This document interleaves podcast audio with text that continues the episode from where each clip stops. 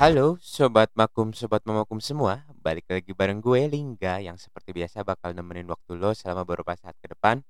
Cuma di Salam Makum, Salam Mahasiswa Hukum Indonesia.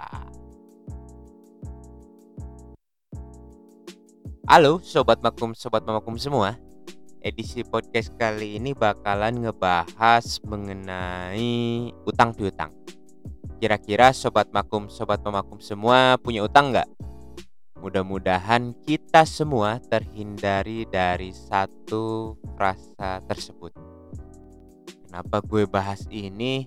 Karena gue pikir bahwa bahasan utang itu sangat melekat dengan uh, dunia hukum.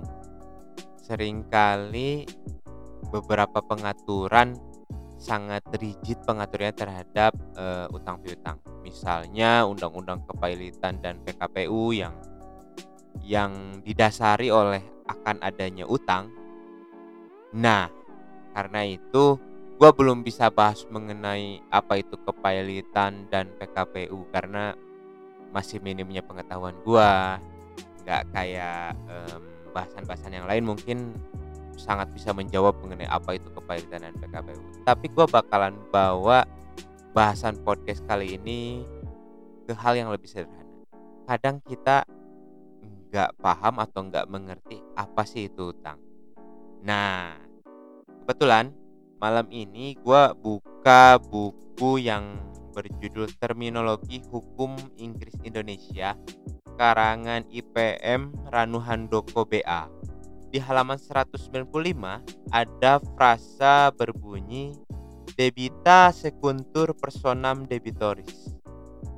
Dalam bahasa Indonesia-nya kurang lebih, utang itu selalu mengikuti si berutang ke mana ia berada. Dan sobat makum, sobat makum semua, gue langsung berpikir bahwa ternyata hal ini senada dengan hukum agama yang memang utang itu harus dilunasi dan bahkan bisa diwarisi kepada ahli waris. Utang dalam pengertiannya pada dasarnya dapat diartikan secara luas maupun secara sempit. Pengertian utang dalam arti sempit adalah suatu kewajiban yang timbul hanya dari adanya perjanjian utang piutang, sedangkan pengertian utang dalam arti luas adalah seluruh kewajiban yang ada dalam suatu perikatan, baik yang timbul karena undang-undang maupun yang timbul karena adanya perjanjian. Umpamanya, antara lain, kewajiban menyerahkan sesuatu, kewajiban untuk berbuat sesuatu, dan tidak berbuat sesuatu. Yeay, ngobrolin tentang perjanjian dan perikatan, gue juga pernah bahas itu ya, sobat vakum, sobat vakum semua. Dan menurut pasal 1235 KUH Perdata, dihubungkan dengan pasal 1234 KUH Perdata dan pasal 1239 KUH Perdata, si berutang adalah pihak yang wajib memberikan, berbuat atau tidak berbuat sesuatu berkenaan dengan perikatannya. Baik perikatan itu timbul karena perjanjian maupun karena undang-undang. Dalam pustaka hukum dan kehidupan sehari-hari, Sult benar disebut debitor, sedangkan Sult Deiser disebut kreditor.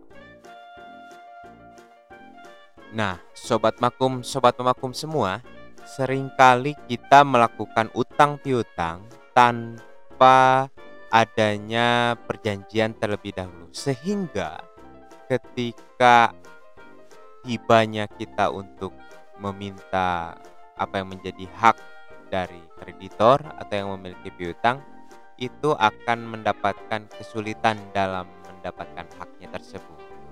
Kira-kira penting gak sih perjanjian menurut sobat makum, sobat pemakum semua dalam sebuah skema utang?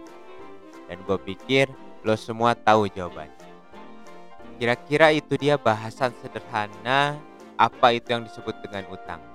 Dan kita berharap banget kalau bahasan-bahasan yang ada di podcast kita bisa bermanfaat untuk sobat makum dan sobat pemakum semua.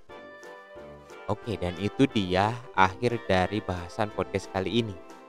Dan akhirnya gue Lingga pamit mundur sampai jumpa di edisi podcast berikutnya ya. Cuma di Salamakum, salam mahasiswa hukum Indonesia.